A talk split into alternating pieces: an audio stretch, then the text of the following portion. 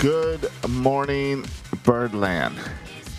It is Monday, August 3rd, and in Birdland, everything is awesome right now. Who had on your 2020 scorecard, who had the Birds being having a 625 winning percentage on a three game win streak and two games out of first place on August 2nd? or I guess it's August 3rd, but it was the same thing last night. Who had that? Nobody. Nobody had it. And let's enjoy it. I can't, come on.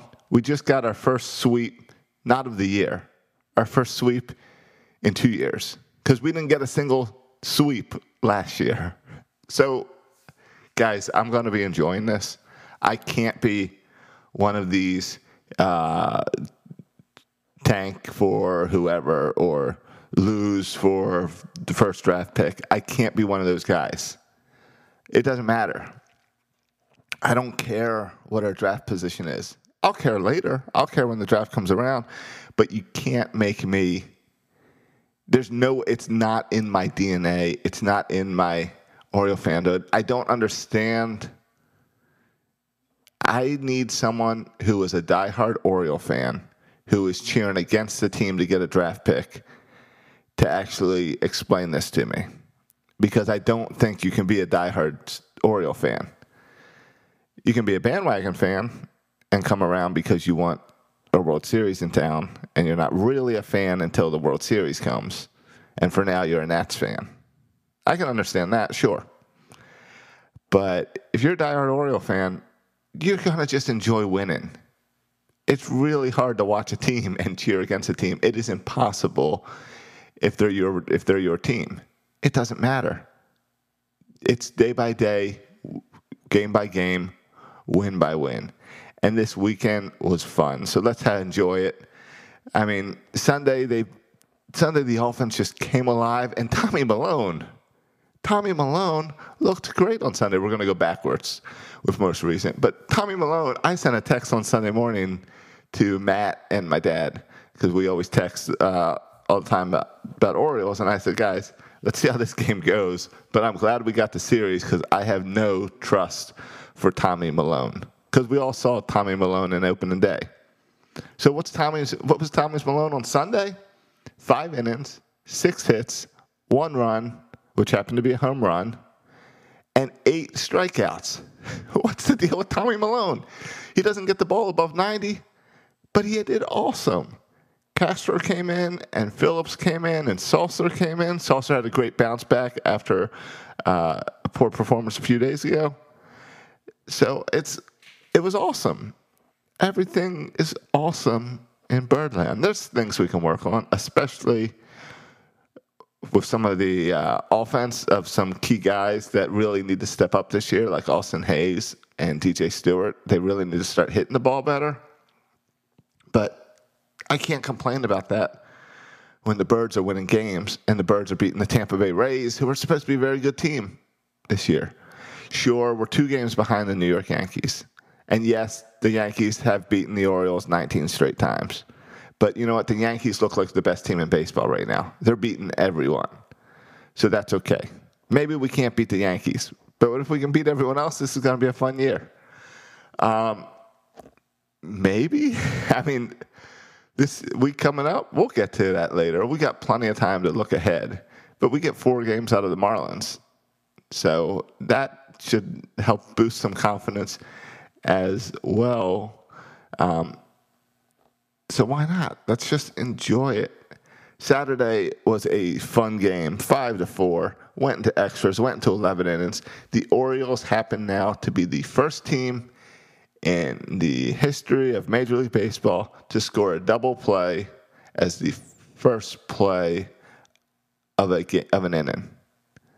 Because you know, with the new rule, a guy starts on second base. So the Orioles turned an immediate double play and got him thrown out at third base because he should not have been advancing on a ball to left field.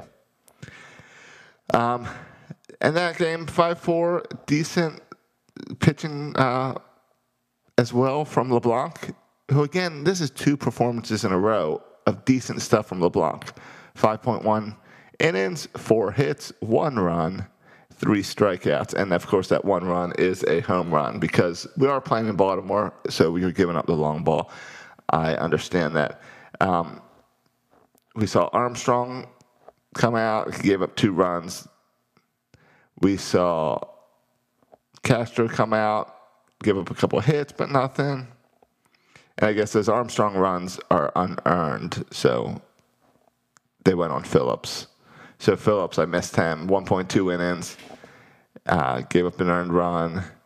Tanner Scott came in, s- scoreless, and then and they kept Tanner Scott in for w- way too long. I feel like Tanner Scott's like a one batter, two batter, three batter type guy, and for one. He came back in for the ne- next inning. Seemed like he was struggling a little bit, to, but he got out of the inning. Uh, then Lakins came in, to be the final uh, pitcher to get him out of there. So great performance in extras on Saturday night, and I mean, come on, these te- this team is just playing some awesome baseball. And of course, on Friday we finished out July with another win, six to three. And what was weird is the Orioles went to the pen, and they used a bunch of pitchers Friday night, and they did not use um, Richard Bleier. And it seemed odd.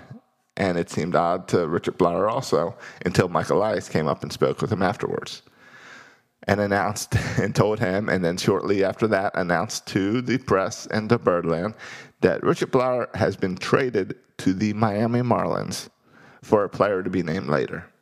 Now, let's talk about this trade for a moment because it's definitely not something we all expected. Yeah, it was July 31st, and it was like late July 31st. And if it was like five years ago, we would all be excited that we're making a trade deadline deal down to the wire. But come on, there wasn't a trade deadline deal. But what is going on is the Miami Marlins are desperate for pitching. They're with the coronavirus stuff that has decimated their team. Uh, they're a very young team, so they're also kind of learning from this and trying to bring in veterans in and bring some veteran leadership to the clubhouse too. You know, the kind of leadership that might tell the guys, "Hey, uh, let's not go out on the town and party."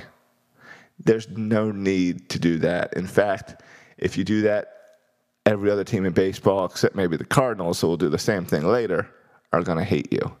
So they're looking to bring in veteran guys. They're looking to bring in pitching. And then what's this player to be named later crap?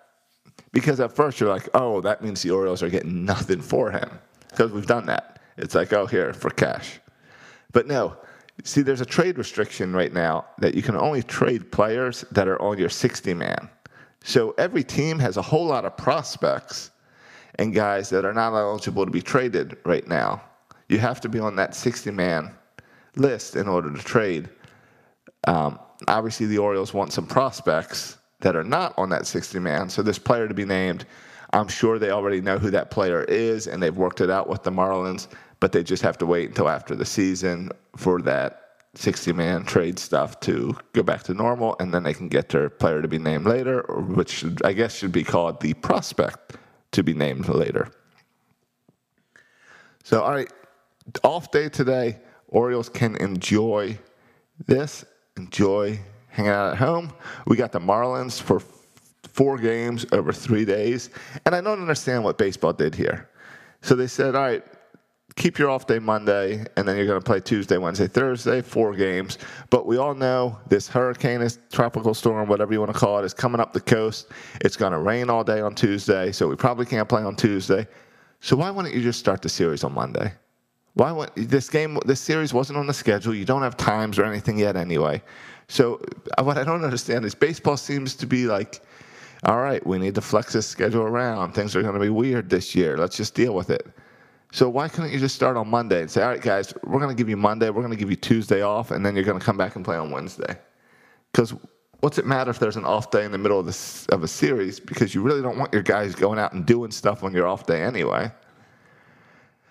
So I find that weird. I'm interested to see um, the storm did stay off the coast of Florida, so even though I spent the weekend putting my generator generator together, learning how it works, getting oil and gas, and getting all prepped for a tropical storm to come through, it stayed off the coast for me, so I'm all good here. I'm interested to see how that affects Orioles baseball on Tuesday, because come on, it's the Miami Marlins. We want this series. We want all four games, because these are all games that the Orioles can win. They're all games that we penciled in for the Orioles to at least win three out of four before the season even started, before we saw that this offense is clicking and this the staff is throwing the ball, before we knew that we had like a team that were was so much fun to watch, and that's a big another takeaway from that from this is this team is suddenly it's fun to watch. I didn't predict that. I didn't underst- I didn't realize this team would be a fun team to watch this year.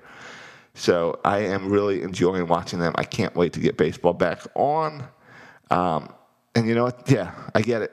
The Yankees look impossible. But guess what? We don't play the Yankees this month. We play the Yankees in September because we already got the Yankees out of the way. So we got we got the Marlins, then we got the Nats, then the Phillies, then the Nats again, Toronto, Boston, Tampa, Toronto. What are the which one of those teams do we need to be scared of? The Nats? All right, sure. Be scared of the Nats. Look at the box scores. Right now, we're ahead of Toronto. We're ahead of Tampa.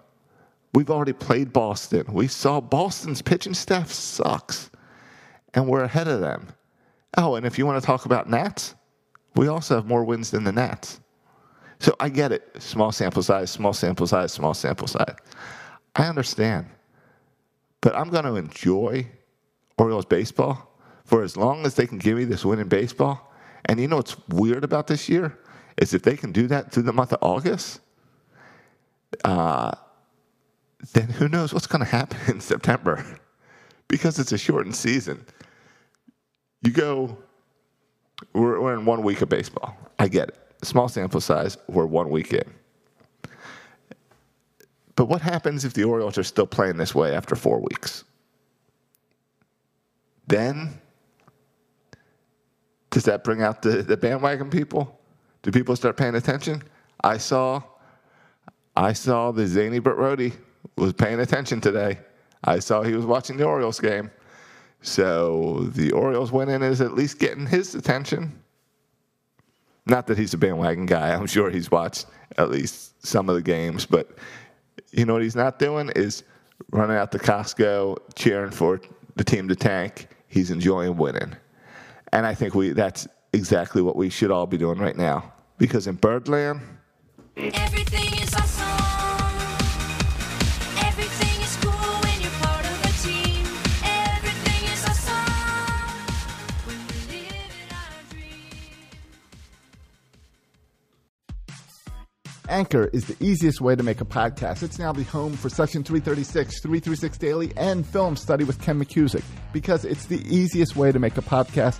Everything you want in one place. You can record and edit on the website or the app. If you don't know what you're doing with audio, no problem.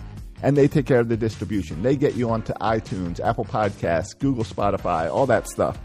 And again, they'll help you monetize it with little ads like this. So go ahead and download the Anchor app or go to anchor.fm. Birdland Sports. For fans, by fans. Find more great shows like this at birdlandsports.com.